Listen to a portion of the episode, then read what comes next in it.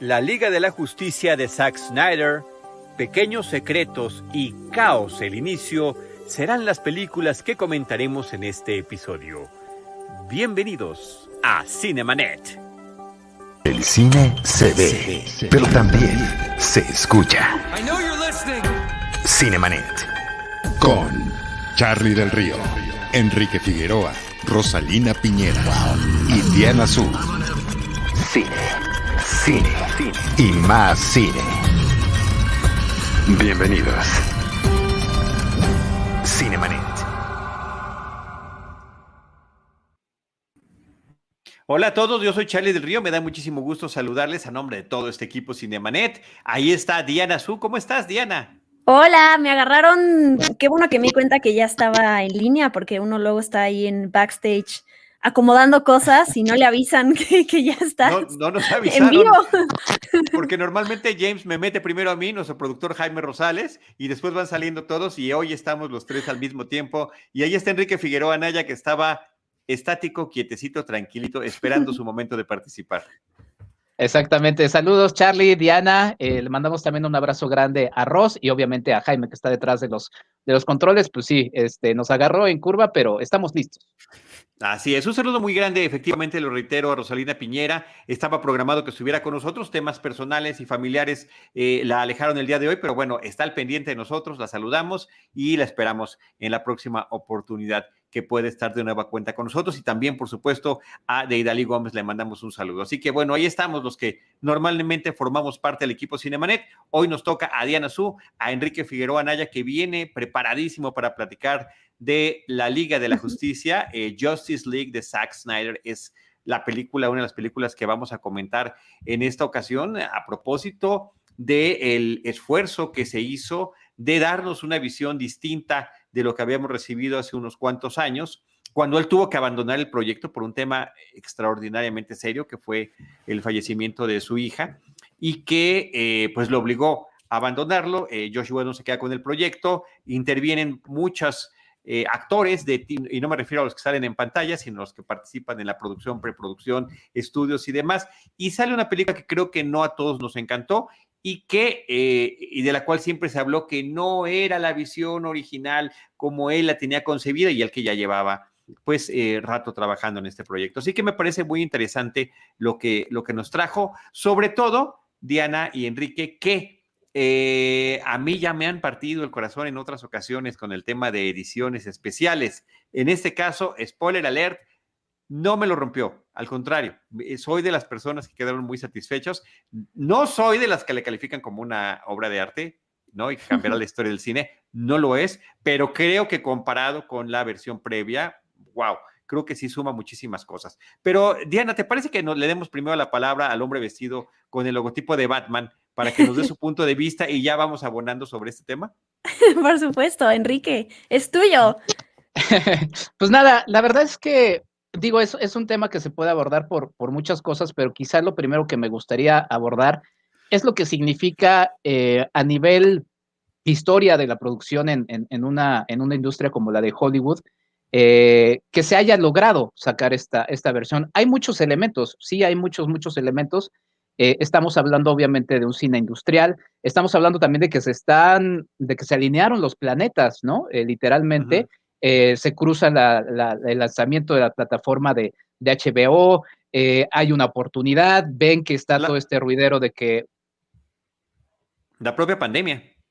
La propia pandemia, exactamente. O sea, hay muchos factores que hacen que esta película pueda salir, ¿no? O sea, en, otro, en otra condición yo creo que no, no hubiera podido ser, ¿no? Eh, igual y, el reclamo de, la gente que también es otro asunto, ¿no? O sea, sí, sí, sí, había un, reclamo eh, de manera un poco más violenta, ¿no? Si se, si se, si se puede decir así, pero yo no lo, eh, no lo haría general, ¿no? Creo que también había un reclamo genuino de mucha gente que, que pedía, y por ejemplo, pues, yo, yo pedía ver la, la, la, la versión de, de, Snyder, que también es discutible, ¿no? Porque, digo, la verdad, comparando la de, con la de Whedon, o sea, cualquier cosa que hubiera salido, o sea, era mejor, ¿no? O sea, tampoco es que hubiera estado tan alta la, la vara, ¿no? Entonces, este, y también otra vez estoy hablando de esto de, porque está esta situación de, de, de, Snyder como autor, ¿no? Y digo, es un tema que se puede desarrollar muchísimo, em, porque de repente la palabra también como que tiene un peso, ¿no? Y es así como de, ah, es que el autor, y,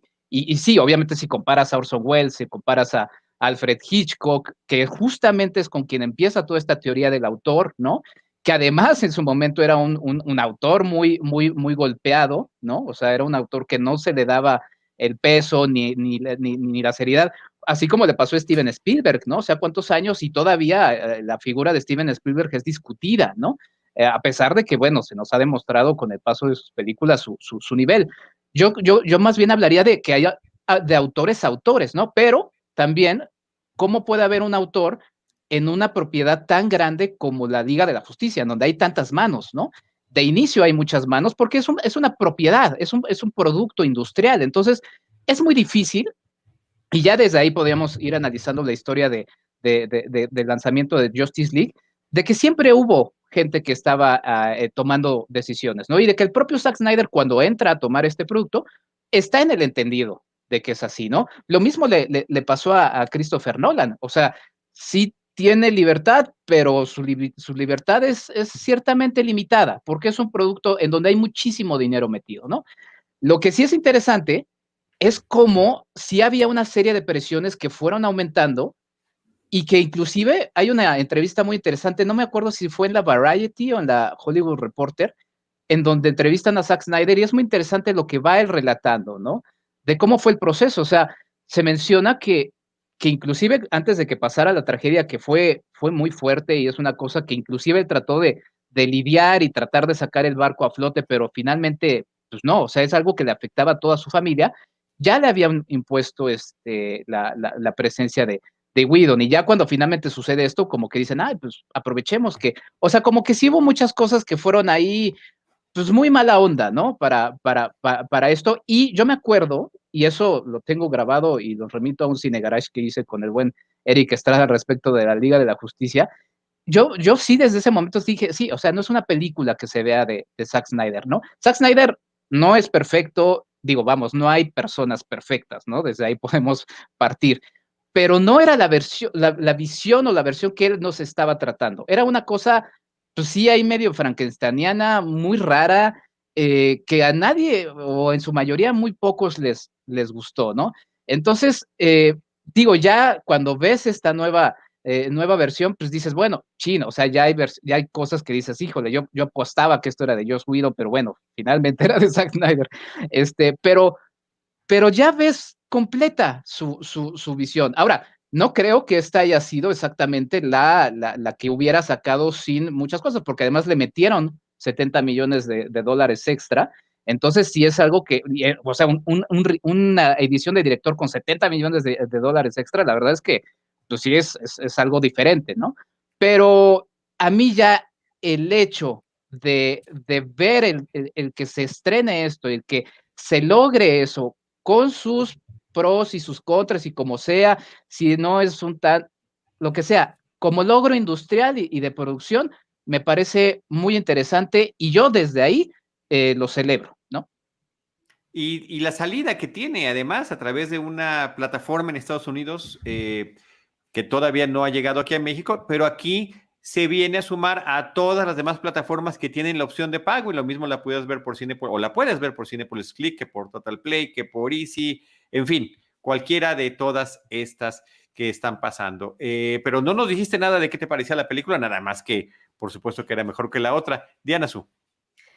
Uy, eh, de entrada decir, me estoy muy satisfecha con la película. La verdad, no la esperaba mucho cuando se habló de ella en el evento de DC Fandom, cuando se anunció como tal la noticia de que la película, el corte de Zack Snyder, iba a llegar a HBO Max. La verdad es que es una noticia que a mí me dio muy igual, ni para bien ni para mal, ¿no? Me quedé con un sabor de boca tan, tan malo después de ver el, el, pues, lo que hizo Josh Whedon, que la verdad es que no tenía fe. Y no solo eso, porque cuando uno tiene también las expectativas tan abajo, es muy común que las pueda superar. Pero no solo eso, creo que eh, la película me gustó mucho. De entrada, no abusa del humor, que creo que es algo que a mí me, me chocó y a muchos nos chocó de la película de Whedon, sobre todo en el personaje, por ejemplo, de Flash, que de las, no sé, 10 escenas que tiene, 10 tienen que tener un chistecito, chistecito ahí, un eh, como un punchline ahí, que aquí esta película lo tiene, pero de las 15 eh, escenas que tiene, pues son a lo mejor la mitad que, tienen esa parte de humor, ¿no? Siento que, que te das una idea de cómo puedes abordar el humor sin abusar de él. Y además me gusta que la película del el Snyder Cut se tome el tiempo para presentar a los personajes y para presentar cómo van a encontrarse. Esta escena en donde vemos a Ben Affleck como Batman caminando ahí en las montañas, donde está la nieve, para poder llegar al punto donde está Aquaman, todo ese tipo de trayectos se disfrutan mucho más, te dan una noción diferente de lo que costó reunirlos, de lo que costó convocar a cada uno de los personajes. Y eso eh, pues necesitaba el tiempo de, en, este caso, cuatro horas, que a mí sí se me hizo eh, demasiado larga, si lo hubiera recortado media hora por lo menos. Y aclaro, no es que no me gusten películas que duren tanto, de hecho, El Señor de los Anillos, las versiones extendidas, la tercera eh, rebasa esa cantidad de tiempo, entonces no tengo ningún problema, pero con Snyder Cut sí me parece que hay tantas cosas, sobre todo las escenas en cámara lenta, que si bien se disfrutan en algunos momentos para subrayar y disfrutar y como admirar mucho mejor el poder del personaje que estás viendo, a Flash, a Flash corriendo, a Superman volando, sí siento que también abusa de ese recurso que es muy Zack Snyder. Pero mm, si bien no creo que sea la mejor película de superhéroes y no creo tampoco que sea una obra maestra, que esas ya son opiniones de cada quien, sí totalmente es un parteaguas, es un fenómeno, es un evento único que... Eh, más que decir que cambia el subgénero de superhéroes, es en, la industria, es algo eh, pues muy importante el hecho de que los fans hayan logrado que esta versión pueda ver la luz, que eh, algo que pienso es que es, es con Zack Snyder, o sea, de entrada no me, no, no, no apoyaría ni me gustaría que ya todo el mundo exigiera la versión del director en todo, ¿no? Porque así no funciona también esto, o sea, hay lineamientos, hay reglas, hay un equipo detrás de cada película y no se trata también de, de, volver como esta experiencia algo eh, egocéntrica o algo de, ah, pues yo tengo mi versión y cada quien la tiene y, y entonces saquemos 10 películas diferentes de cada tema, ¿no? Pero sí me parece algo impresionante que lograron los fans y sí, sí considero que podría llegar a, debería de llegar a ver más o películas o series dentro de este universo de Zack Snyder y cómo desarrolla estos personajes. Yo creo que eh, Warner ya se manifestó y dijo, no, nosotros vamos a seguir el canon que llevamos con las películas pasadas y no queremos em, desarrollar los personajes como lo ha hecho él, pero yo sí creo que él tiene ya su universo y podría hacerlo ahora con todas estas plataformas de streaming. Hay una puerta mucho más fácil, una entrada para poder ver más de su, pues, de su visión. Y me gustaría, porque al final de la película deja con este epílogo, la verdad es que yo quedé eh, emocionada y si bien ya salieron 45 notas de Zack Snyder revelando lo que pasaría en Justice League 2, 3 y en sus demás películas que no entiendo para qué, pero bueno, em, como que se está nada más eh, adelantando a que no le den chance de hacer sus películas y pues mejor cuenta las tramas, ¿no? Pero muy bien, muy bien por el Snyder Cut y bueno, creo que sea algo que también me, de lo que me quejaría pues es el precio, no sé no sé eh, qué opinen ustedes del, precio, pero bueno, como que seguimos en este modo también de experimentar y de que los estudios vean qué, si la gente paga o no, qué tanto apoya y pues también será como, como vamos a ir caminando todos juntos en esta nueva forma de, pues de compartir las películas con la gente y que la gente decida si paga o no por ellas. Sí, me parece que ese es un tema muy importante eh, porque ciertamente estamos eh, descubriendo todos como espectadores, como industria y las propias plataformas, de qué manera es como se puede capitalizar o, eh, o recuperar el dinero que se invierte, que en este caso son millones y millones. Tan solo el extra que costó hacer esto, pues es, es justifica que requiera un, costo, sobre todo si no está recibiendo toda esta producción lo que normalmente tendría con una exhibición prepandemia en salas cinematográficas, con cines llenos y con eventos de fans en las funciones de medianoche y demás. Sí me parece que de repente decir 300 pesos, que es lo que cuesta en México, ver la película, pues suena a un golpe fuerte. Sin embargo, si como familia piensas lo que te gastarías por esa experiencia en la sala de cine, posiblemente hasta sea o un poquito menos o inclusive, dependiendo del número de familiares, hasta más. Entonces, eh, pero ciertamente, efectivamente, tendrá que suceder eh, algún tipo de ajuste que vean si funciona o no, si la gente le está entrando o no a ver estas películas de esta forma. A mí, por supuesto, que como espectador, que todavía estamos con el tema de si vamos o no vamos al cine, pues mientras podamos seguir teniendo eh, películas nuevas con la, con la regularidad que nos gusta, pues sí me parece que, que esta fórmula que es la que aplica Disney, que se está, se está explorando, ¿no? Que se aplicó también eh, con Wonder Woman, me parece, ¿no? Entonces hay que ver, hay que ver cómo, cómo va funcionando, pero sí de entrada, pues es un shock. Y luego, pues lo que sucedió esa misma noche del estreno aquí en México, que en la plataforma de Amazon Prime Video estaba anunciada a 60 pesos. No sé si alguien la compró a ese precio o no, pero yo tengo hasta mi eh, ah. screenshot de, que ahí decía 60 pesos este, en la plataforma oficial. Así que bueno, ese es un tema. Eh, que me parece que es importante que destaques. Y otra cosa que mencionabas, Diana, su fue lo de la comparación con las versiones extendidas del Señor de los Anillos, porque para mí esa fue el gran referente de lo que yo, de lo que yo sentí. Yo disfruté horrores las versiones extendidas desde que salieron en formato casero. Eh, la que más me gusta es las dos torres. Me parece que las, los extras de las dos torres, porque son simplemente escenas que suman a la historia y que complementan todo lo que ya viste, como dabas tú el ejemplo de Batman llegando y acercándose en caballo, en, la nieve, a este poblado para buscar a Aquaman, porque no había otra forma de llegar a ese lugar. Eh, claro, aquí también cambian muchas cosas. Eh, en el caso del Señor de los Años, pues simplemente se extendió. Aquí sí cambian y cambian eh, radicalmente. Hay destinos de personajes que son distintos, hay encuentros que son diferentes. El propio Steppenwolf me gustó mucho más, sí me gusta mucho más la nueva versión que tiene, eh, menos humano, más monstruoso, más letal. Eh, y todos los extras, aunque sean en cámaras lenta de Snyder, que ya sabemos que pues, una película como 300 creo que sí duraría 20 minutos si la viéramos a velocidad normal. Este, de todas formas, pues es el estilo que tiene. La escena del fútbol americano que no habíamos visto de Cyborg, me encantó y fue todo, absolutamente todo en cámara lenta. Y qué decir de las de Flash, que además están tomando un recurso que yo lo ubico desde programas televisivos tan viejos, tan antiguos y tan remotos de los papás de ustedes como El hombre nuclear, donde la producción televisiva, aunque fuera una producción gringa, recurría a la cámara lenta para simular que estaban realizando grandes actos o de velocidad o de fuerza los personajes, tanto Steve Austin como la mujer biónica. Entonces, eh, claro, estilizado y obviamente con estos guiños y conexiones con las novelas gráficas y con los cómics, pues por supuesto que a mí me parece que funcionan muy bien y me parece que en el caso de Flash es donde más habría que destacarse. Enrique. Bueno, hay, hay muchos elementos y sobre todo muchos que puso Diana sobre la mesa, entonces voy a tratar de, ir tomando algunos o, todos, porque la verdad es que todos son muy interesantes.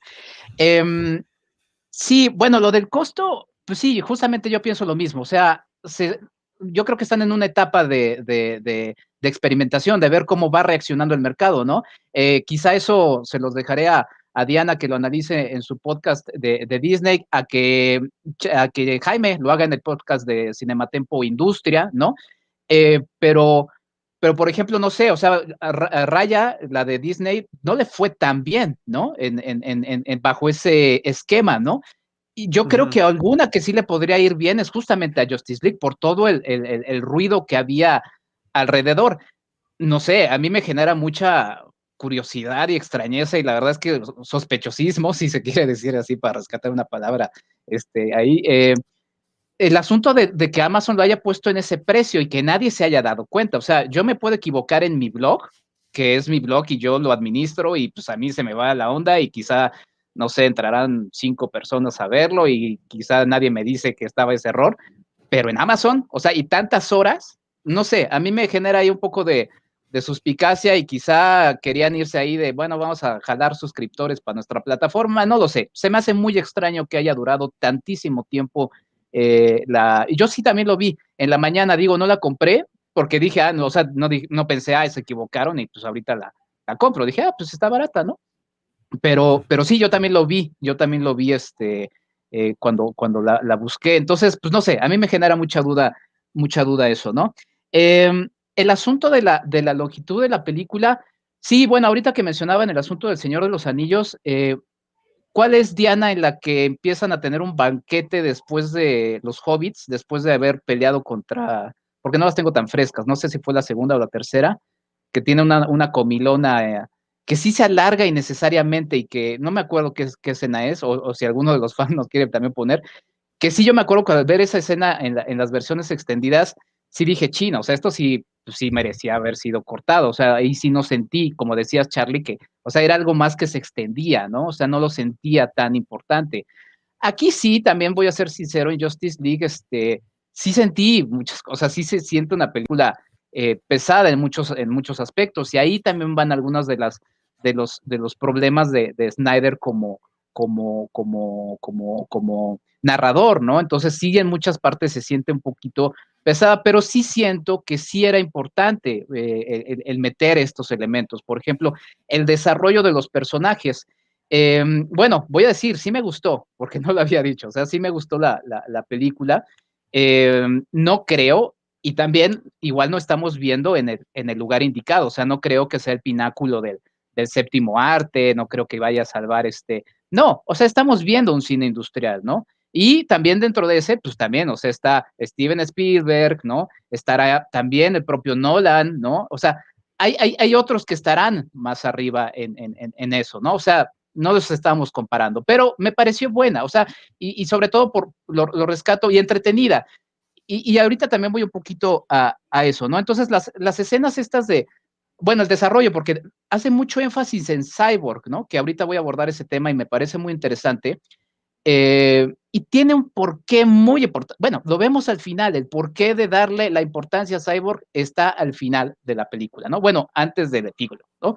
Entonces, eso creo que es la, importancia de eso. El humor, sí, parecía fuera de, lugar dentro del universo de Zack Snyder, pero inclusive dentro del personaje de Flash, digo, no sé, y creo que también ahí va, ¿a quién iba esta película? Yo pienso en una épica para, para jóvenes, para niños, de ahí también el mensaje general de la película, eh, porque lo que nos está diciendo es que Flash lidia con una cosa muy pesada, o sea, su papá está en, en, este, en la prisión porque está acusado de haber matado a su mamá, o sea, no, no debe ser algo nada sencillo con lo que haya tenido que lidiar el personaje. Eh, entonces su forma de evadirlo es el humor. ¿Y cuántos compañeros no hemos tenido? Yo me acuerdo de niños, niños que eh, lidiaban el divorcio de sus papás con mucho humor, ¿no? Entonces, eh, yo lo veo así, justificado en ese aspecto. Todo demás, eh, creo bien. Bueno, el desarrollo, Batman, y ahora que estamos aquí con, el Batman, tiene mucho más sentido en esta, en esta versión. O sea, me gusta más el desarrollo de ese, de ese personaje, ¿no? y sí, lo de las escenas lentas, sí es, es, demasiado, pero es un estilo del propio Zack Snyder. ¿Y por qué? A Zack Snyder le gustan mucho los cómics. Sé que también es muy difícil que, que uno dice, es que ese no es Superman, ese... todos tenemos un personaje en la cabeza, ¿no? Y si no, hay que abrir toda la lista de cómics que existen. O sea, hay dibujantes, escritores, hasta los propios que hacen las tintas, las viñetas todos tienen a un Superman diferente. Este es el Superman de, de Snyder. Y se ve y se sabe que ama los cómics. Yo estas escenas en secuencia lenta las veía como viñetas y eso es lo que más me gusta de la película. Son muy bonitas viñetas de cómic ahí presentes. Entonces el hacerlas lentas nos permite tomar estas viñetas, ¿no?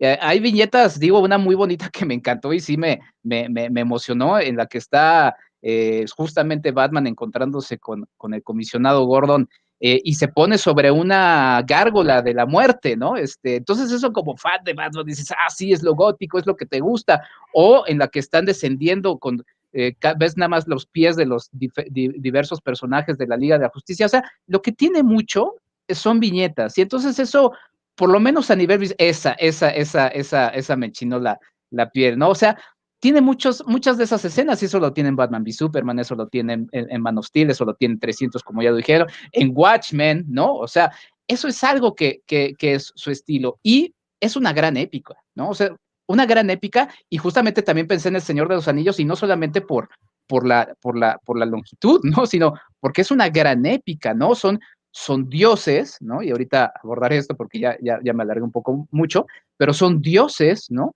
Entonces es una gran, es, es, esta mitología de estos personajes y sí, quizá abusa en el asunto de, de los temas musicales, pero eso es lo que a él le, hace ese, ese, sentido en ese aspecto. Entonces, eh, pues nada, eh, rapidísimo, el poder de los fans, ya con esto cierro esta intervención. Eh, sí, por ahí ponía Jaime en, en, nuestro chat este, interno, obviamente, y como dije yo, se, se, alinearon los planetas, o sea, HBO, alguien dentro de todo este, se va a estrenar esta plataforma, ¿qué lanzamos para que haya un gran lanzamiento? Y alguien dijo, ah, ¿sabes qué? He visto que está trending topic lo de la Snyderverse, este, ¿por qué no aprovechamos esto y le damos ya el dinero para hacerla? Pues sí, o sea, sin eso no, no hubiera sido posible, pero también hubo una insistencia de un grupo de fans que también a mí me parece interesante porque, a ver, ¿a quién quiere ¿a quién quieren vender estos productos? Pues a los fans. Entonces, si los fans les están diciendo, a ver, yo quiero esto, no sé, yo no creo que se trate solamente de, de que estén exigiendo, sino de que pues están pidiendo, y aquí fue la defensa, que podremos hacer otro programa, de cómo se puede defender a, a un actor, está, ya lo habíamos platicado con Orson Welles, el propio Charlton Heston en algún momento defendió, y, y, hay muchos actores que siempre, o, o, personas que dicen, no, sabes que yo sí quiero, si este no está participando, yo me salgo de esto, ¿no? Entonces, son elementos muy interesantes y además, en este poder de los fans, pues estamos luego, podemos hablar del poder del algoritmo, ¿no? Que es algo que, que, está presente en muchas películas. Yo prefiero el poder de los fans al poder de, de, del algoritmo que dice esto es lo que necesita y mi película necesita tal y tal y tal. Si los fans están pidiendo a un realizador eh, con sus as y, y, sus pros y sus contras, pues yo prefiero esto muchas veces. Diana. Eh, es que estoy recordando todo lo que dijo Enrique. yo apunté lo tuyo, Diana, yo apunté lo tuyo. No, me, me, vi muy lenta, no apunté nada. Intenté hacerme la que iba a retener toda la información en la cabeza y ya terminaste de hablar y fue como, ¿qué? pues mira, re retomando el punto de, estas escenas, no solo que, al fan del cómic le, le, gusta, ¿no? Eh, también cinematográficamente hablando, esta escena en donde vemos a Superman ahí flotando y viendo el, el mundo frente a él, cuando mientras él está de espaldas, se me hizo increíble, se me hizo preciosa. Y así hay varias, ¿no? Que tú ya mencionaste. Yo sí creo que, eh, retomando esto también que decías tú, que comentaba Jaime, de, de que Warner vio una oportunidad y decidió tomarla pues por el dinero que podría recaudar una película así eh, y que ellos pues, son los que están detrás de todo. Para mí no, para mí, o sea, sí, claro, es su, es su plataforma, son sus películas, son sus personajes, pero tiene que haber un fan respaldando una decisión así. O sea, yo creo que eh, eh, y, Zack Snyder lo tiene. O sea, para mí, independientemente del tema de Batman, de ser superhéroe, Zack Snyder lo que genera, porque tenemos estos dos bandos, la, gente que, que, que, lo defiende a capa y espada y que da la vida por él, y está la gente también que le, le, tira muchísimo odio, y si tú hablas mal de su manera de filmar o de, de, contar una historia, de presentar a los personajes, también te acribillan. Yo siento que eso es lo que hizo posible también todo esto. O ahora la gente está pidiendo la versión del director de, eh, de, su, de, Suicide Squad y Warner ya dijo, no va a haber eso. O sea, no sé, para Warner también sería muy fácil si nada más se refirieran a la parte económica, pues ya la tenemos filmada, le hacemos promoción, es su otro estreno directamente a HBO Max para que las suscripciones suban y no lo van a hacer. O sea, para mí Warner también se la jugó porque es una manera también de, de reconocerle al fan eh, como que esta parte de, ok, eh, va, hicimos esto, no funcionó, aquí está también esta otra parte. O sea, yo creo que son como muchos elementos que, que ya dijo Enrique, los planetas se alinearon y, alinearon y, salió adelante, pero para mí no, no es nada más tomando en cuenta la parte eh, de económica, ¿no? Porque en ese sentido, entonces Warner tendría mucho de que eh, agarrarse, eh, sobre todo esta cantidad de películas y donde presentan al mismo personaje, pero con diferentes actores, hablando de Batman. Y pues Zack Snyder, a ver, hay que tomar en cuenta algo que también pasó, que es, se habló de muchos abusos que hubo detrás de la producción de la película, ¿no? Con Josh Whedon, eh, lo que pasó con Ray Fisher, todo lo que habló en redes sociales y que se quejó. Eh, así que ahí detrás también hay una historia negra que para mí también Warner era muy fácil que la enterrara para siempre. Entonces, el que le dé la oportunidad a Zack Snyder de sacar una película em, es, es también un poquito reconocer, em, pues, que no hicieron las cosas muy bien, ¿no? Y eso, un estudio así tampoco lo haría de una manera tan fácil si, si no hubiera una horda de fans que pagarían por ver este, esta producción. Em, ¿Y qué más iba a comentar?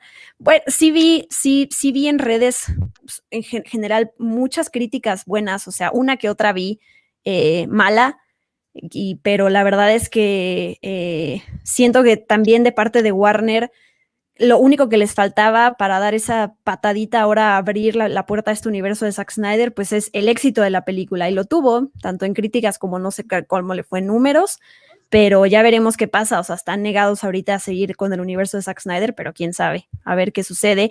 Y yo, sin defender a George Whedon particularmente por lo que he leído de él, pero sí quiero defender el puesto de esta persona que a veces tiene que integrarse a una producción muy avanzada y tratar de salvarla cuando pasa, en este caso pasa lo de Zack Snyder que se va.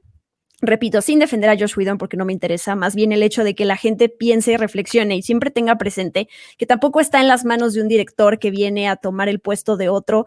Eh, arruinar o levantar una película. Hay mucha gente detrás, hay muchas decisiones que se toman, eh, pues a lo mejor aquí también había un acuerdo de hoy vas a hacer una película de dos horas y de repente me llegas con una de cuatro, no quedamos en eso o al revés.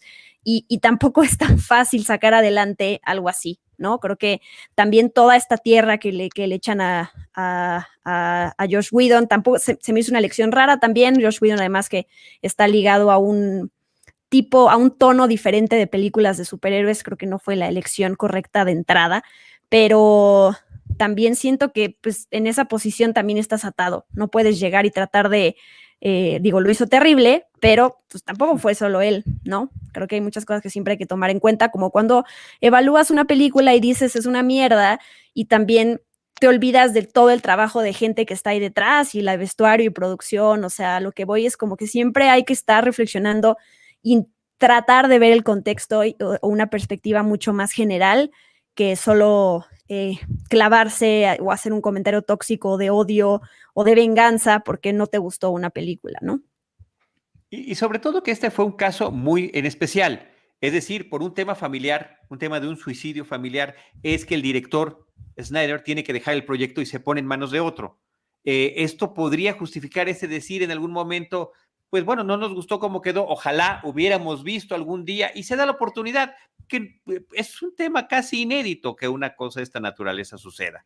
Entonces, me parece que, es interesante todo esto que comentas, pero sí quería yo sumar esa parte. O sea, es un caso muy particular porque, por otro, ¿qué es esto de las versiones del director? O sea, te voy a decir lo que sucedió hace muchos años que vino Martin Scorsese, que además ha sido muy vinculado porque siempre dicen, como él hizo un comentario de que no les ve y no les gusta, entonces se trata de, tratar de alcanzar el estilo de cine que él hace y no va por ahí la cosa. Pero bueno, cuando Martin Scorsese vino a México a promocionar Gangs of New York, Pandillas de Nueva York, en la mesa en la que me tocó estar en, la conversación, alguien preguntó, ¿y va a haber un corte del director de Gangs of New York? Dice, esto que tú viste es el corte del director. O sea, a eso nos dedicamos los directores, somos los que hacemos de la película. Yo me imagino que cada director termina entregando su corte.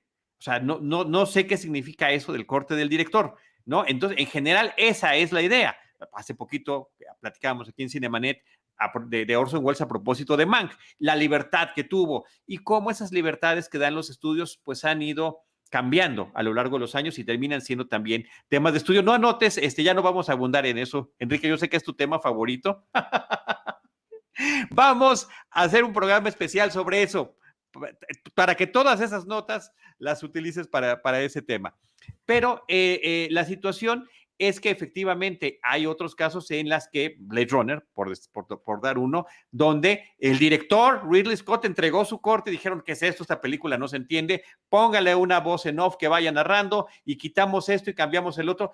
Y es otra justificación por la que posteriormente existe una nueva versión, donde además mejora sus propios algunos de los efectos especiales. O los de George Lucas, que quiere constantemente mejorar lo que hizo, pero termina me parece, en, su caso, eh, este, abonando negativamente a lo que ya nos había entregado. Entonces, es todo un tema, como diría Enrique, eh, que merecería un tema aparte nada más. Pero sí quería hacer ese subrayo de que nos van a pedir todos los cortes del director. Bueno, se supone que los directores tienen que entregarlos. Eso es a lo que ellos se dedican. Y también me parece muy interesante que en la introducción de la película por Zack Snyder de esta nueva versión, él haga un agradecimiento a la AFSP, al, American Foundation for Suicide Prevention, que también eh, estuvo muy involucrada en el tema de los, eh, ¿no? Se estuvo apoyando esta asociación justamente para que se pudiera producir la película y todo eso, además, a través del movimiento de los fans. La película pasó de la de versión del 2017 que vimos de dos horas a cuatro horas de duración. Esto no significa que solamente le aumentaron dos, ¿no? Yo creo que quitaron al menos media hora de cosas que había integrado eh, Josh Whedon y el demás equipo de producción de la película que, desaparecen por completo, como la familia que vivía cerca del reactor nuclear y un montón de, sí, qué bueno que lo hicieron, y, un montón de cosas que, que no tenían sentido. Pero debo decir por ahí, porque a mí acabé tan satisfecho y comparto la experiencia que tuvo Diana. Yo no esperaba nada de la película, de verdad. Lo anunciaron y dije, mm, a ver qué pasa. O sea, no estaba ni contando los días, ni desesperado, ni mucho menos. Y esa falta de expectativa hizo que fuera yo muy gratamente sorprendido. La vi en dos partes, eso se los aseguro. O sea, empecé la primera a las 12 de la noche, a las 2 de la mañana hice un corte de caja, ya a mi edad ya no se puede, y regresé a la noche siguiente, también en función de medianoche, a terminar de ver lo que me faltaba. Pero lo disfruté enormemente. Entonces dije, necesito volver a ver la del 2017. Bueno, la ves, creo que peor aún con esa comparación. Eh, creo que sufre más la película.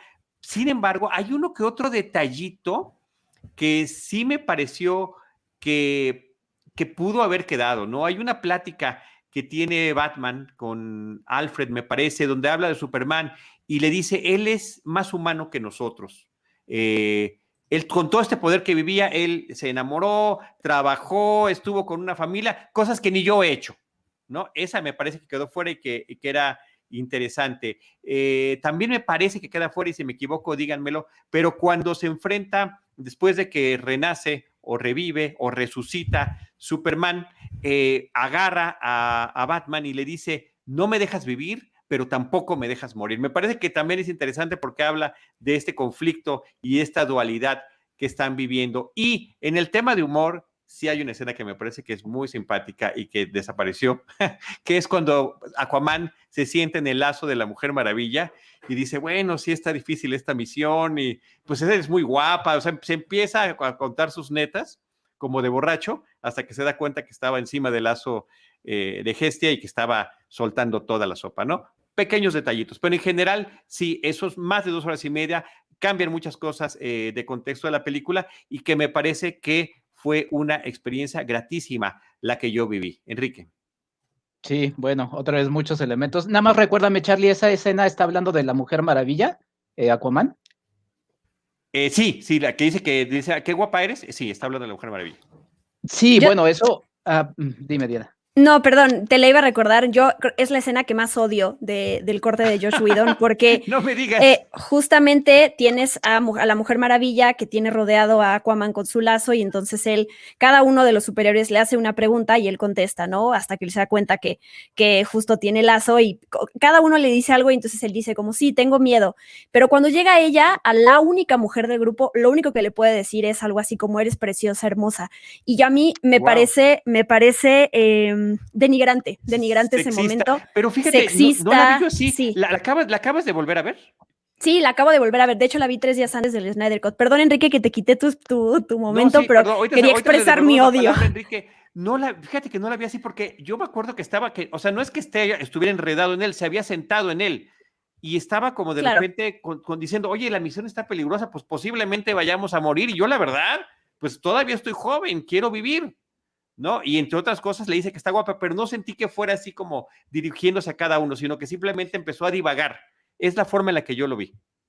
Sí, no, claro, varía y, está bien, pero justo yo pienso lo mismo que, Diana. De hecho, por ahí Cuacarraquiara, a quien le mandamos un saludo grande, puso una imagen en donde estaba comparando dos, dos, dos, este, la, la Whedon con, con Snyder. Y sí, o sea, hay un chiste en el que, digo, yo no quiero ver la de Whedon, la trato de olvidar, este, se cae encima de, de, Flash, o no me acuerdo quién se cae horrible, encima de es horrible, sí.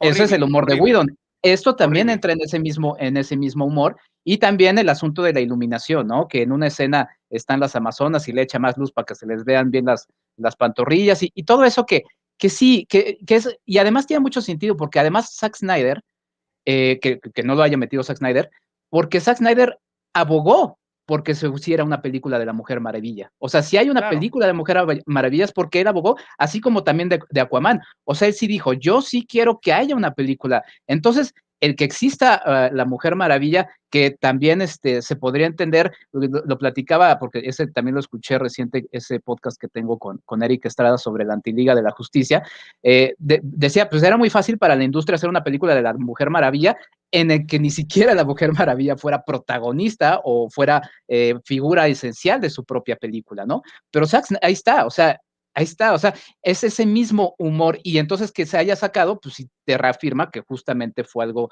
algo de, de Joss Whedon. Creo que sí es importante y para la visión de Snyder era importante porque Snyder defendió y quiso mucho ese personaje. Entonces, pues si esa, esa era una, pues sí, grosería a lo que quería hacer Zack Snyder. Si Whedon quiere hacer una película de eso, estaba escribiendo de hecho una de, de, de, de Batichica, seguramente pues hubiera hecho ese tipo de, de cosas, ¿no? Eh, bueno, tengo varios puntos, pero adelante, adelante. Nada más, nada más sobre esto, sobre el tema de la Mujer Maravilla. Sí, claro, tiene un, todos tienen un papel mucho más relevante, el hecho de que la entrada de la Mujer Maravilla sea mucho más extensa y que además tuviera también un epílogo que no habíamos visto cómo acababa el desenlace con estos terroristas que habían llegado al banco, el secuestro de las niñas, por supuesto, y la importantísima y relevante, ahorita la ponía en la pantalla Jaime Rosales para los que nos están viendo el video, la escena, esa pequeña plática con las niñas, con la niña final, ¿no? Donde le dice, pues tú puedo ser como tú, claro, tú puedes ser lo que quieras, por supuesto, que es muy hermoso. Y, y otra cosa, el cambio de música también, recordemos que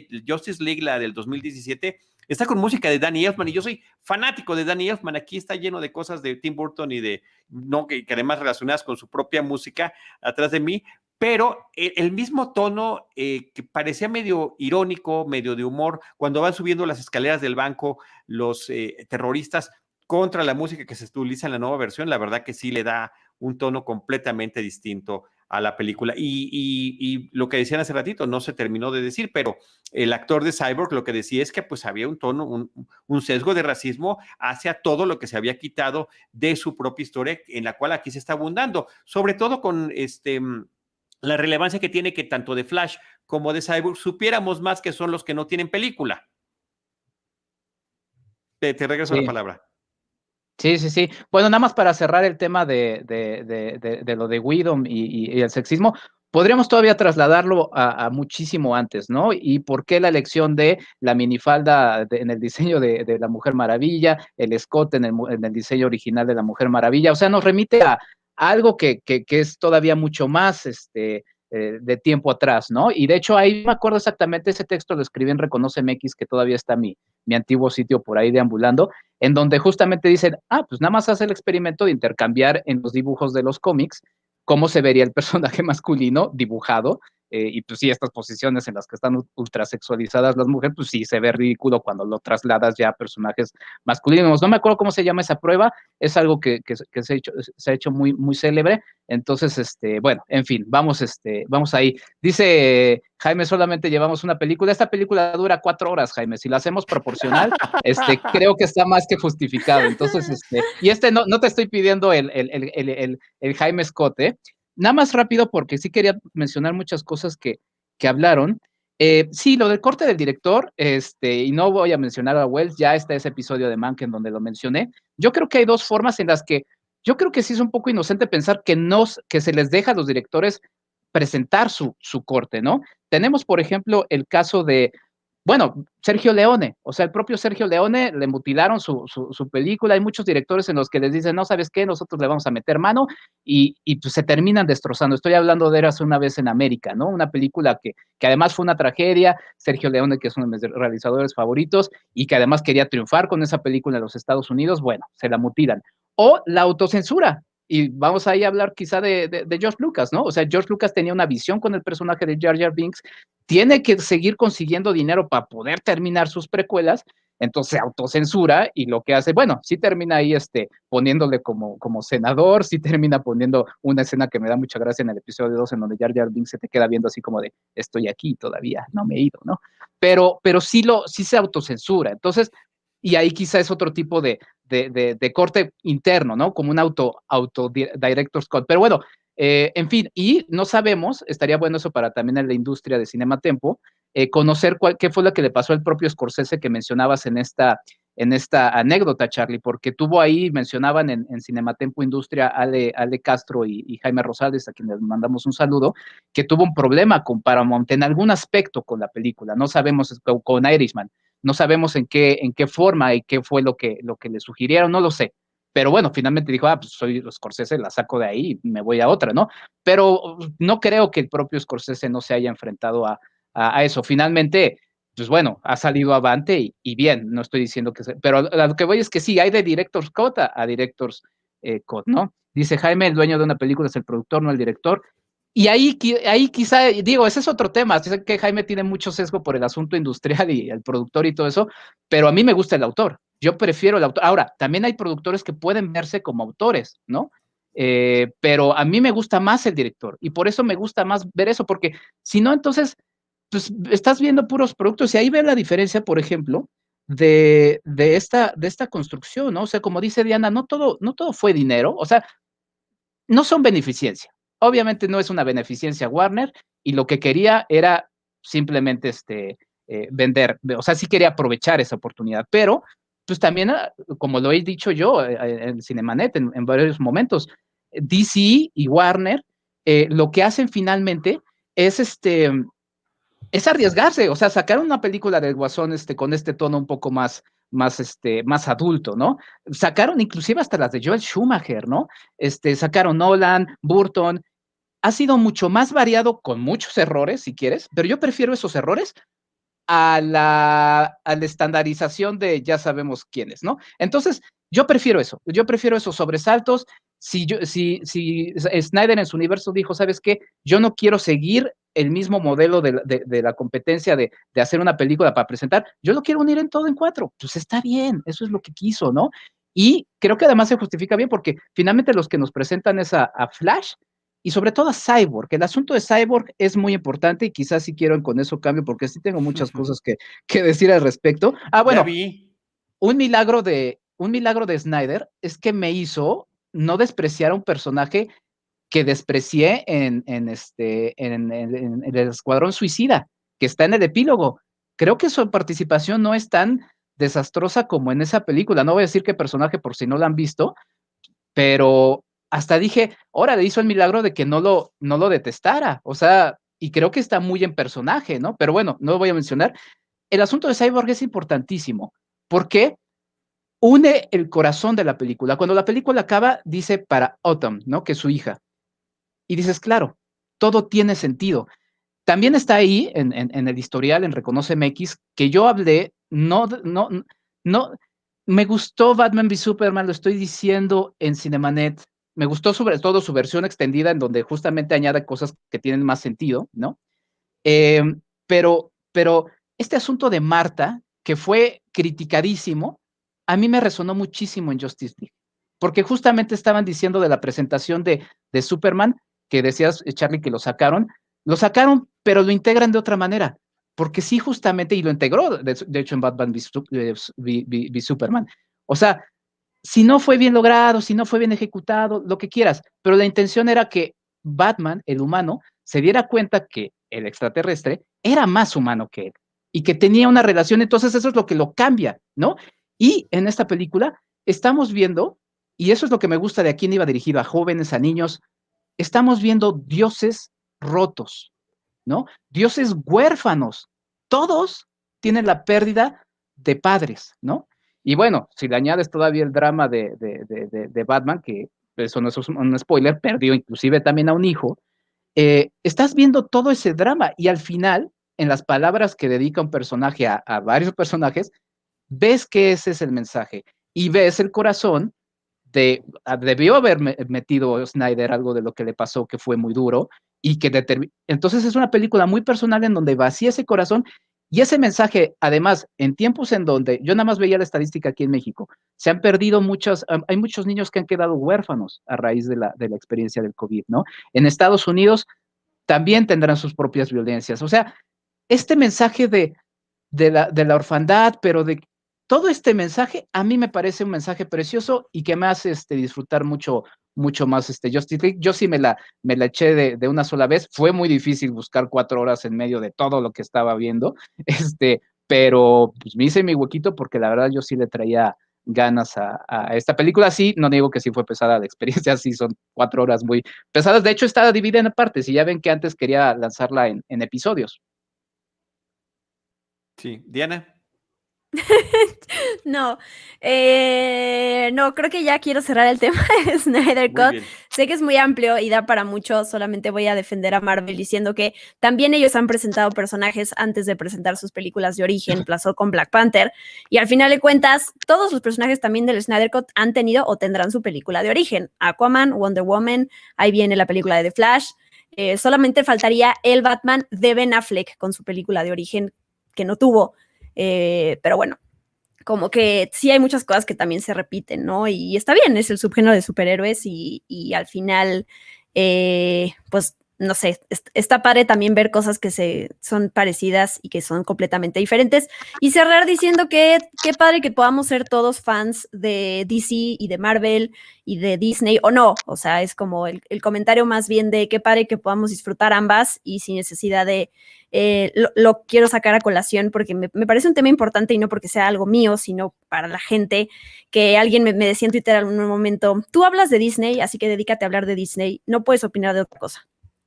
Y como que son esos comentarios haters que dices, ay, no importa, dales la vuelta y siga lo que viene, pero creo que sí tienes que ponerle un auto a veces a la gente y decirle, no, o sea, puedo hablar de lo que quiera. Claro que me encanta Disney, me fascina Disney, pero también me fascinan otras cosas y mi labor como periodista me da el, el la oportunidad y también el profesionalismo de poder hablar de muchas cosas.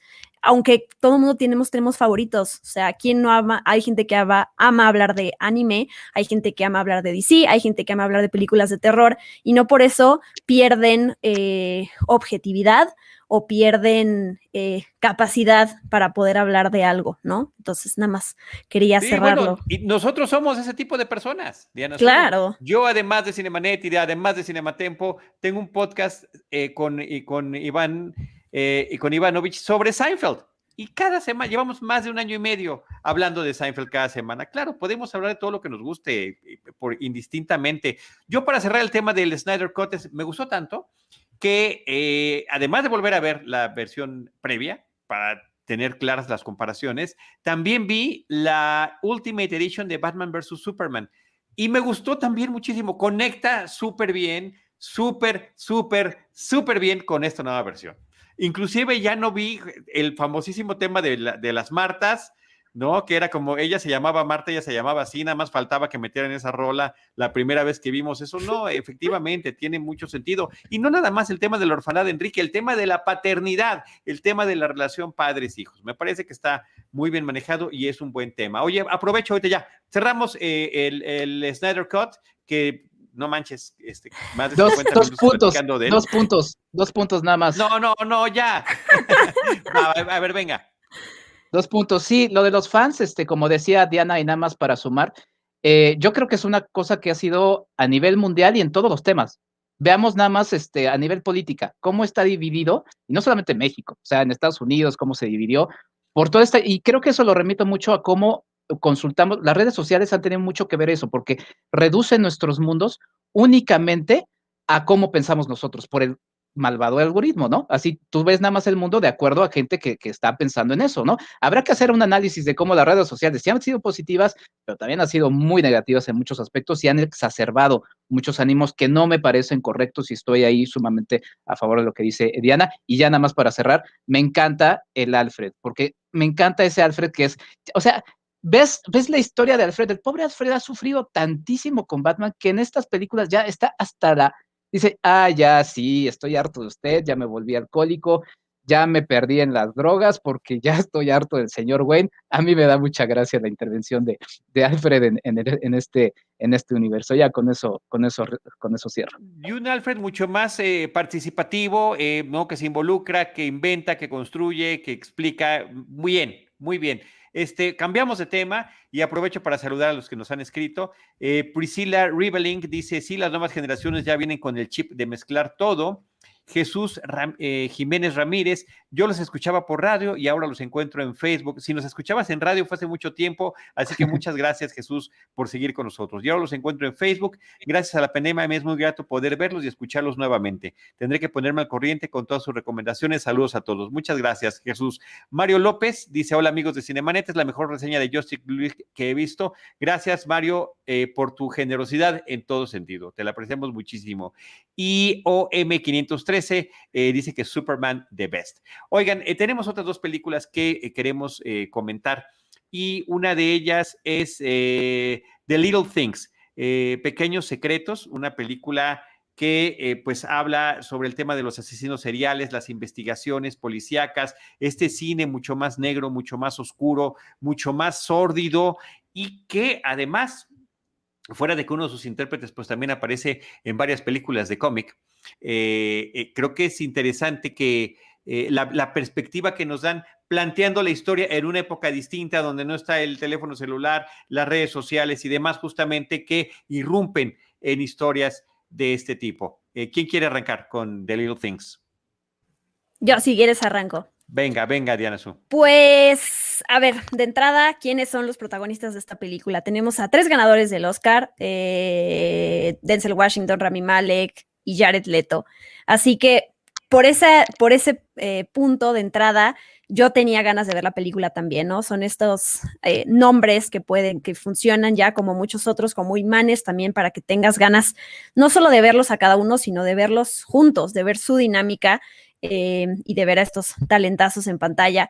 La verdad es que esta película me, aburrió mucho, tristemente. Creo que es una ah, película que, bueno, hay que contar, es, es, dirigida por John Lee Hancock, un guion que escribió hace un montón de tiempo, que quería que Steven Spielberg dirigiera la película, y que, bueno, pasó el tiempo y finalmente él es el que toma la batuta y, la desarrolla. Creo que es una película, es un thriller, y jamás, jamás sentí ese suspenso. Creo que el, gran problema es cómo está construido y cómo te va...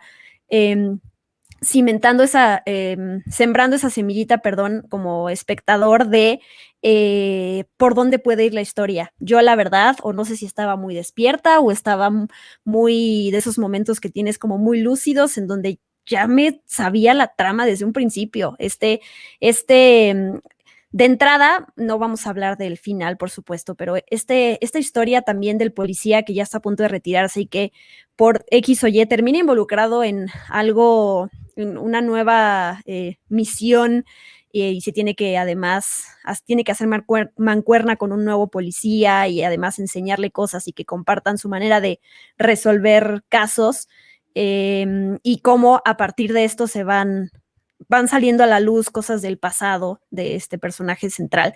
Es algo muy visto ya, así que, eh, y está bien, yo creo que hay tramas que, que que se repiten y que siempre que hay un elemento que las puede hacer diferentes o que destaquen, pero a mí sí la verdad es, es una película que por más que tenía muchas ganas de que me gustara y de que me sorprendiera, mm, no, no, no, no conecté con ella y para mí todo recae en el, la mala construcción del suspenso, eh, porque las actuaciones están bien y no sé, siento que pues sí salí bastante decepcionada de, después de que la vi en el cine. Pero bueno, ni modo, ¿qué les digo?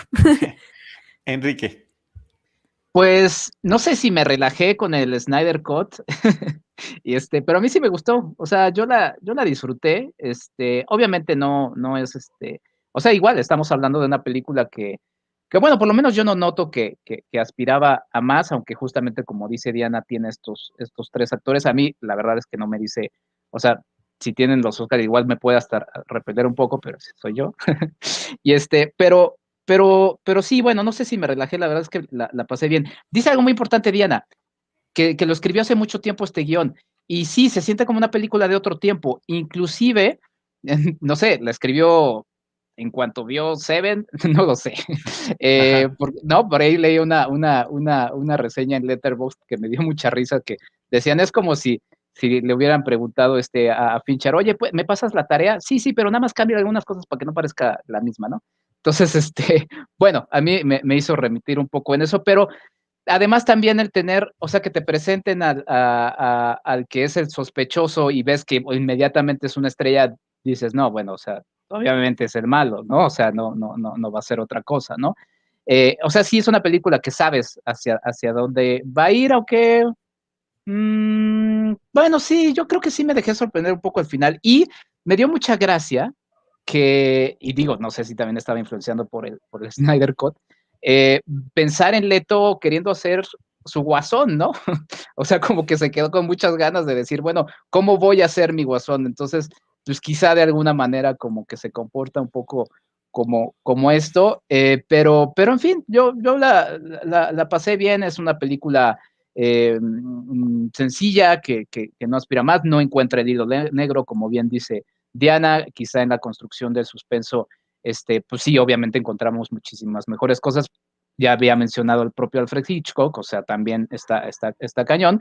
Pero, pero bueno, la verdad es que la disfruté, me la pasé, me la pasé bien y no detesté, este, no sé si ahí tenía influenciado a Jared Leto, que normalmente no, no me cae muy, muy bien, pero, ah, me dio mucha gracia su, su panza, ¿no? O sea, sí se puso una almohada ahí, o, no sé qué es lo que pasó, pero su, su personaje tiene como una almohada en donde, pues sí, esa, pues yo me la pongo si, para, para el Halloween o algo así, pero no sé, o sea, se veía raro eso y me sacaba un poco del juego, pero, pero bueno, ahí está.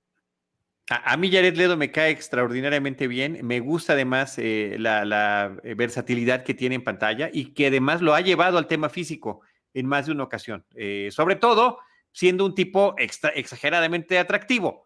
Eh, y, pues justamente trata de repente como jugar en contra de eso, ¿no? Tratando de tener diferentes looks. Eh, pues fíjate que a mí, a mí sí me gustó la película, me parece que efectivamente eh, se siente otra época y me gustó que se sintiera otra época, inclusive con este tipo de ritmo más lento, donde efectivamente no sabes qué pasar, donde, donde hay un sospechoso principal, pero me parece que independientemente de que las cosas apunten o no, esa situación de de no dejarte llevar por el prejuicio o de sí dejarte llevar por el prejuicio, me parece que es de los grandes temas que está manejando la película y me parece que lo lleva a sus últimas consecuencias, eh, porque efectivamente eh, puede algo parecer y no ser o, viceversa. Entonces me parece que a eso es a lo que apuesta la película y ciertamente es una película que no puedes ver sin pensar en Seven, sin duda alguna, inclusive en sospechosos comunes por el tono, me explico, de lo que eh, de lo que puede ser. Y como dice Diana Su, es cierto, es cierto, este tema inevitable en el cine estadounidense de caer en ciertos clichés, joven, viejo, blanco, negro, experiencia, no experiencia, eh, que van a chocar, pero se tienen que unir para trabajar, que lo vemos en la comedia, en el drama, en el suspenso, eh, en el cine de asesinos seriales, etcétera. Me parece que es algo que les cuesta mucho trabajo poder escapar. Este, pero eh, sí son también muy interesantes la carga tan fuerte que trae el personaje de Denzel Washington y que se va revelando poco a poco. Eh, y el final que parece anticlimático, me parece que es climático justamente por, ser anticlimático.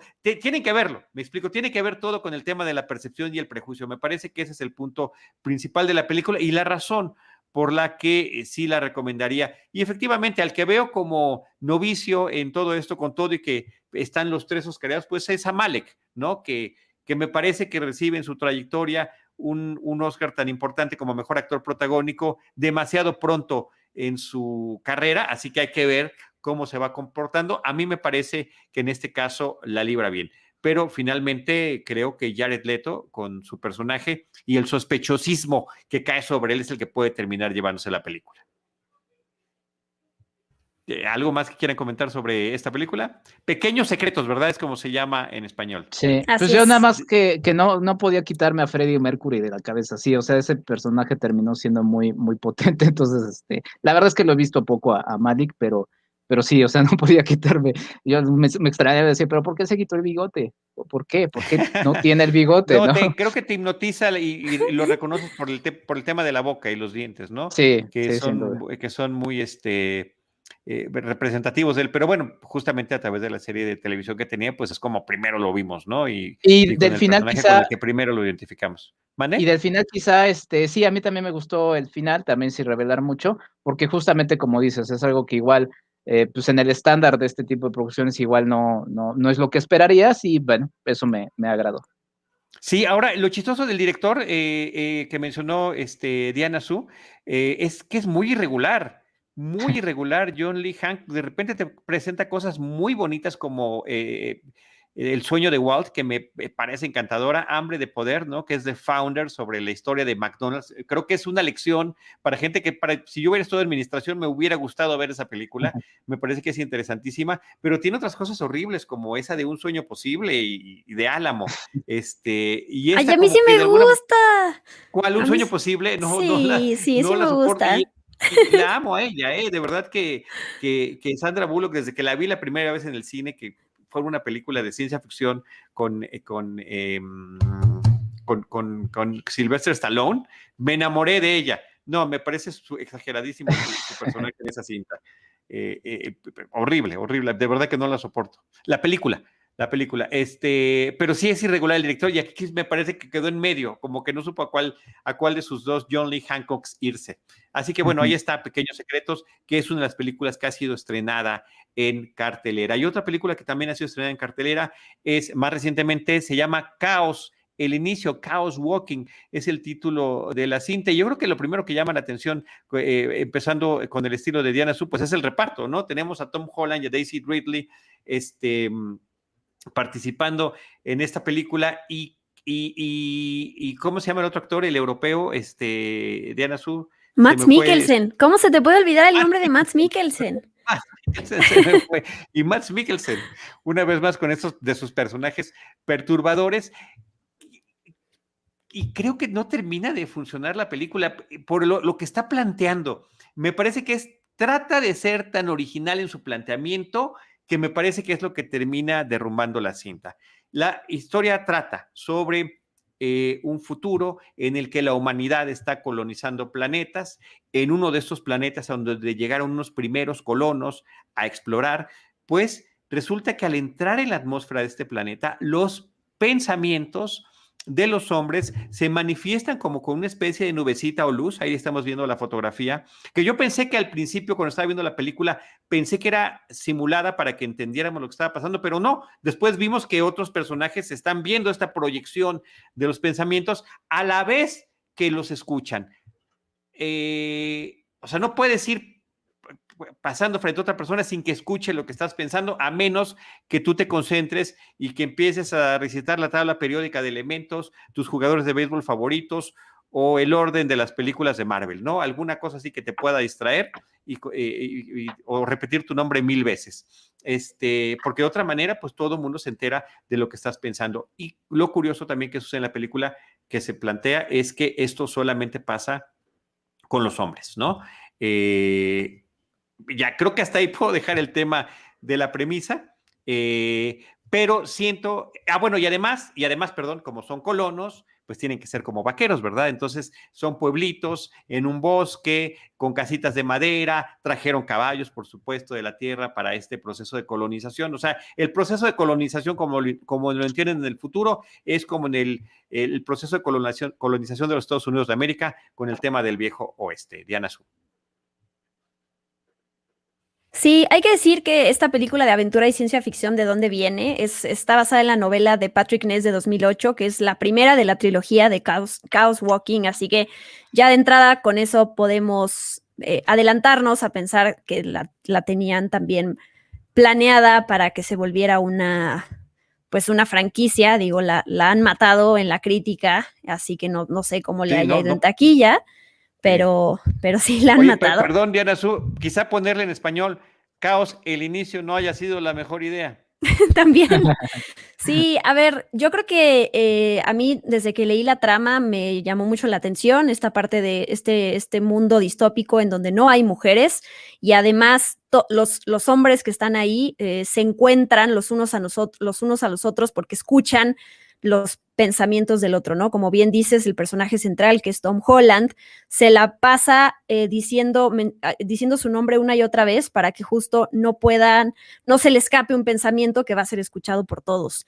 Yo entiendo que esta es una película eh, que iba por el lado de acción, por el lado de ciencia ficción y de explorar pues no, no mucho tal cual la trama, ¿no? Creo que eh, ese es el, el, no conozco la novela, así que tampoco me imagino que la cantidad de páginas también que tendrá, pues le da mucho más chance de explorar todo esto de las consecuencias que tendría el hecho de que alguien pueda escuchar tus pensamientos, ¿no? O sea, a mí me parece un tema increíble, súper interesante para, para analizar el no tener tu privacidad y que literal eh, no solo te encuentren, porque eso, se trata la película, no hay, es una manera de saber dónde te escondiste en el cuarto de la casa, sino más bien que no tengas privacidad de pensar lo que quieras, em, porque todo el mundo te escucha, por supuesto que la, película no se va por ese lado.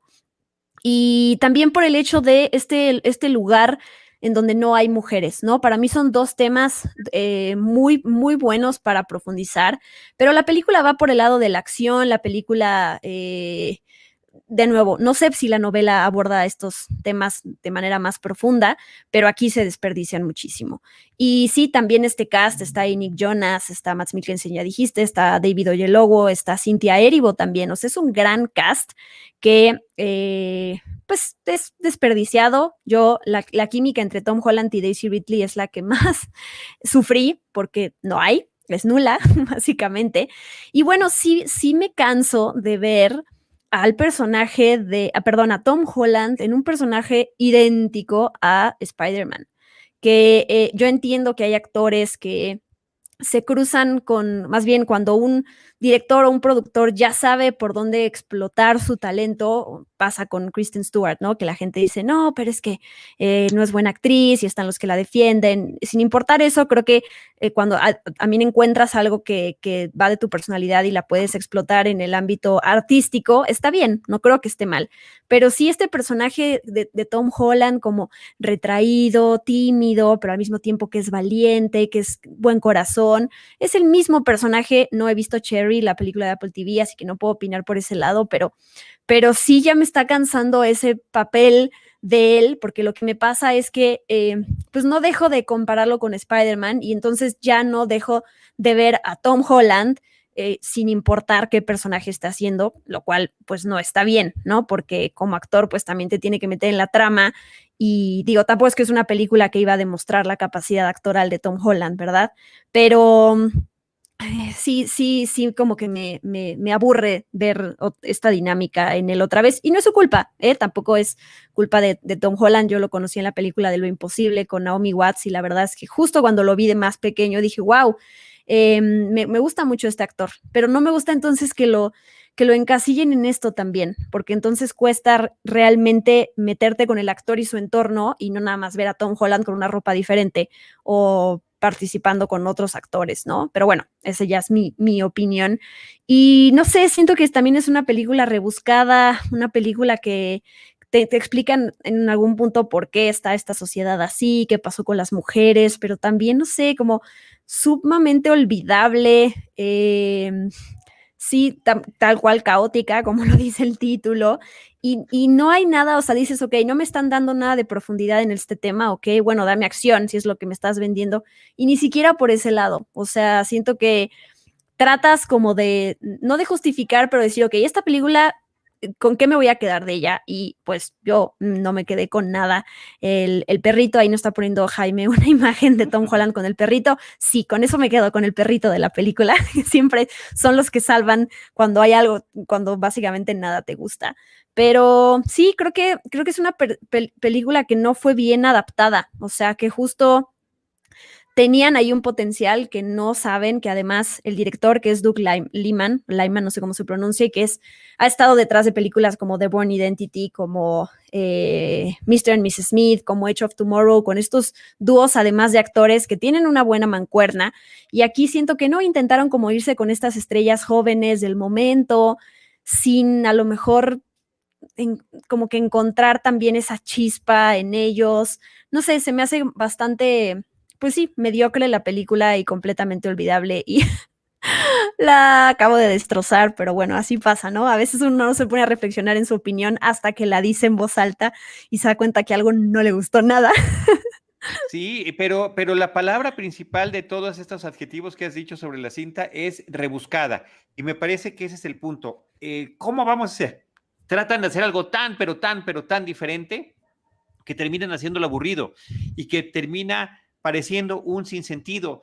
Claro, todos queremos ver historias originales en torno a la ciencia ficción y planteamientos, pero me parece que este lo dejan en un, eh, eh, en un tema tan básico o sea, como dices tú, abordar el tema de una sociedad sin mujeres, ¿qué es lo que pasó? ¿Por qué no te vas por ahí? Estamos escuchando los pensamientos de todos.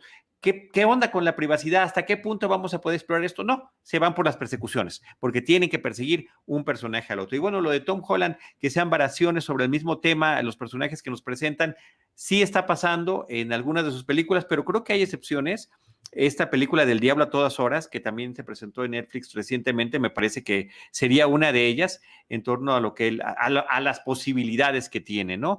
Y oh, películas rebuscadas como esta, pues hay otra que es igual de olvidable, qué pena, es de hace 10 años, se llama In Time con Amanda Seyfried este, y, Justin Timberlake, donde la gente dejaba de envejecer a los 25 años siempre y cuando tuvieras recursos económicos que se administraban a través de tu propio cuerpo. Eh, termina siendo también un desastre igual de olvidable que este y, efectivamente yo considero por lo que vi y posiblemente por las pocas eh, eh, mm, respuestas que ha habido de parte del público que es muy difícil que podamos ver caos el final o caos lo que siga, ¿no? Más allá de este caos el inicio, que es lo que nos están presentando. Lástima que, que esto haya sucedido así, sobre todo porque el reparto prometía, el reparto prometía muchísimo. Creo que hasta David Oyelowo también está sobreactuadísimo en el personaje que tiene. Eh, se le pasa la galleta de intensidad. Y, bueno, y la participación de Damián Bichir también, Damián Bichir también está aquí en la película, ¿no? Este, siento yo que en este caso, en este caso, pues perdido con el resto de los personajes. Sí, mira, ya ni me acordaba que estaba Demian Bichir, que también es un actorazo, pero sí o sea, es, mala, dirección. Claro, porque yo, a ver, no, quiero que nadie se quede con la idea de, del pobre Tom Holland, o sea, porque justo no creo que es su culpa, pero justo si estás, cuando te pones en manos de una productora, digo, de una producción o un director, esa persona también tiene que lograr que, que eh, te separes también del, de otro personaje que no estás en el MCU interpretando a este superhéroe con ciertas características, ¿no?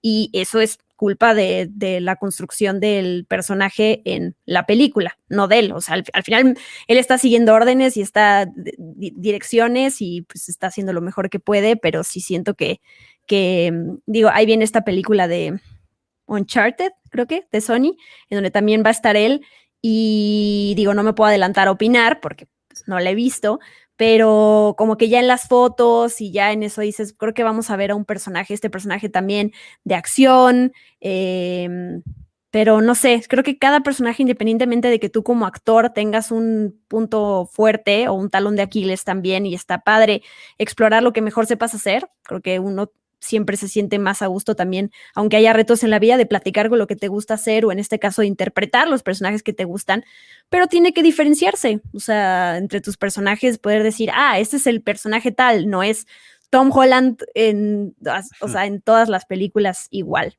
¿no? Sí. Sí, por eso de, las recientes, que además puse apenas del año pasado, El Diablo a todas horas, me parece que sí marca una diferencia, Enrique. Sí, bueno, yo no la, yo no la vi, pero les quería lanzar este, una pregunta y también lanzar una, una reflexión en lo que mencionan de, de Tom Holland, pues estaría interesante porque además no solamente es los directores que lo tomen, sino que él mismo busque proyectos que, que, lo, que lo confronten, ¿no? Que lo, que lo reten como, como actor. Y justamente mencionaba Diana una carrera de un actor que, bueno, no lo mencionó, pero de una, de una de las franquicias que es este Robert Pattinson, ¿no? Con Twilight. Si hay un actor dentro de un universo de, una franquicia tan popular, tan eh, industrial, tan fuerte que terminó siendo de impacto para su para su, su, personaje. De hecho, quiero desarrollar ahí algo con los dos protagonistas porque me parece muy interesante su, su desarrollo. Eh, Pattinson lo que fue haciendo fue buscar a los mejores directores que se iba encontrando y retándose, ¿no? O sea, buscando justamente eso. Entonces, estaría interesante que, que, que, Holland, eh, pues sí, sí, también sí le interesa, o sea, digo, si no le interesa, pues no pasa nada, ¿no? Eh, es, su, es, su, es, su, decisión personal, ¿no? Y nada más les quería preguntar, eh, Daisy Ridley, ¿cómo sale parada justamente en esto que mencionan, comparada con, con, con Holland? No bien, porque además termina funcionando igual de chatarrera como ya la habíamos visto en alguna otra película. Oh. increíble, increíble que te presenten a, esta mujer otra vez haciendo labores de chatarrera en, una película de ciencia ficción. Me pareció lamentable. Oye, de lo que decías de Pattinson, pues le pudo haber dado el consejo a Tom Holland. Estuvo también en El Diablo a todas horas con un personajazo. Esa es una gran película. ¿eh? El Diablo a todas horas, de verdad que me, me encanta. Y pues también ahí Robert Pattinson eh, participó. Y sí, ha buscado cosas que ciertamente lo, lo desencasillaron de de este papel que tuvo en estas películas de Twilight.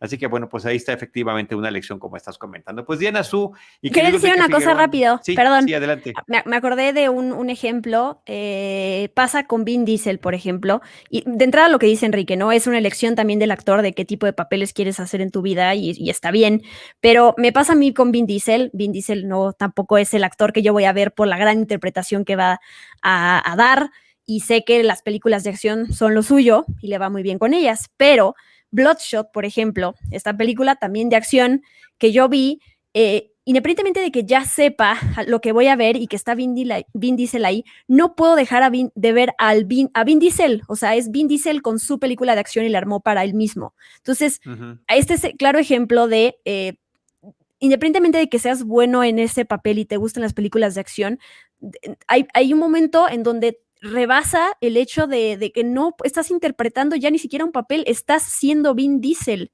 Y eso tampoco está bien, o sea, porque estamos viendo la película, en este caso Bloodshot, el desarrollo de la construcción de este personaje, lo que le pasa para tener poderes, lo que vive, y está también tan, tan sesgado y tan metido, y quienes lo construyen también en la película, a, eh, darle énfasis a lo que es Vin Diesel en otras películas, que entonces al final termina siendo, uno, pues es la película de Vin Diesel. Y todo entonces queda ya en segundo plano. Sus, las personas con las que actúa, la trama, la acción, los efectos visuales, porque aquí es la película de, de Vin Diesel. Y creo que justo para mí ese es como el ejemplo de decir, tampoco está bien, porque entonces no te deja meterte en la historia que te está contando, porque no dejas de ver al personaje, ah, perdón, al actor. Sí, eso es un tema de egos, ¿eh? Y por eso todos los pleitos que ha tenido en, la forma en la que se ha terminado de, crecer eh, en el absurdo las películas de, sus cochecitos, ¿eh? Porque este, ya ves el pleito, creo que no se pueden ver con The Rock, ¿no? No pueden estar en el mismo espacio al mismo tiempo. Sí, pero por ejemplo, pero por ejemplo, Vin Diesel, no me acuerdo el nombre de la película, es una película en la que está como de, de, mafia italiana, mucho antes de, todo su éxito este, comercial y se ve que tiene un rango eh, interesante, o sea, no se ve mal esa actuación, no me acuerdo el nombre de la película, eh, pero en este, o sea, sí lo puedes hacer bien. Un caso es Harrison Ford, o sea, literalmente Harrison Ford en todas sus películas es Harrison Ford, nos gusta, pero no estorba eso, o sea, finalmente el desarrollo de las películas funciona y Find Me Guilty, ya nos pone Jaime, es la de Vin Diesel, vale la pena, este, pero Harrison Ford lo ha llevado bien y también pues ha sido su decisión decir, yo quiero ser este personaje y, lo ha llevado hasta entrevistas, o sea, su personaje lo lleva afuera, ya no sé cómo será en su casa, pero por lo menos siempre es Harrison Ford en todas partes. Woody Allen también es Woody Allen en todas partes. Híjole, no me, no me saques ese tema, Charlie. Muy bien, no lo abordaremos. en otro este, momento. Así es. Muy bien. Pues Diana Su, muchísimas gracias. No, gracias a ustedes. Ahora sí nos extendimos.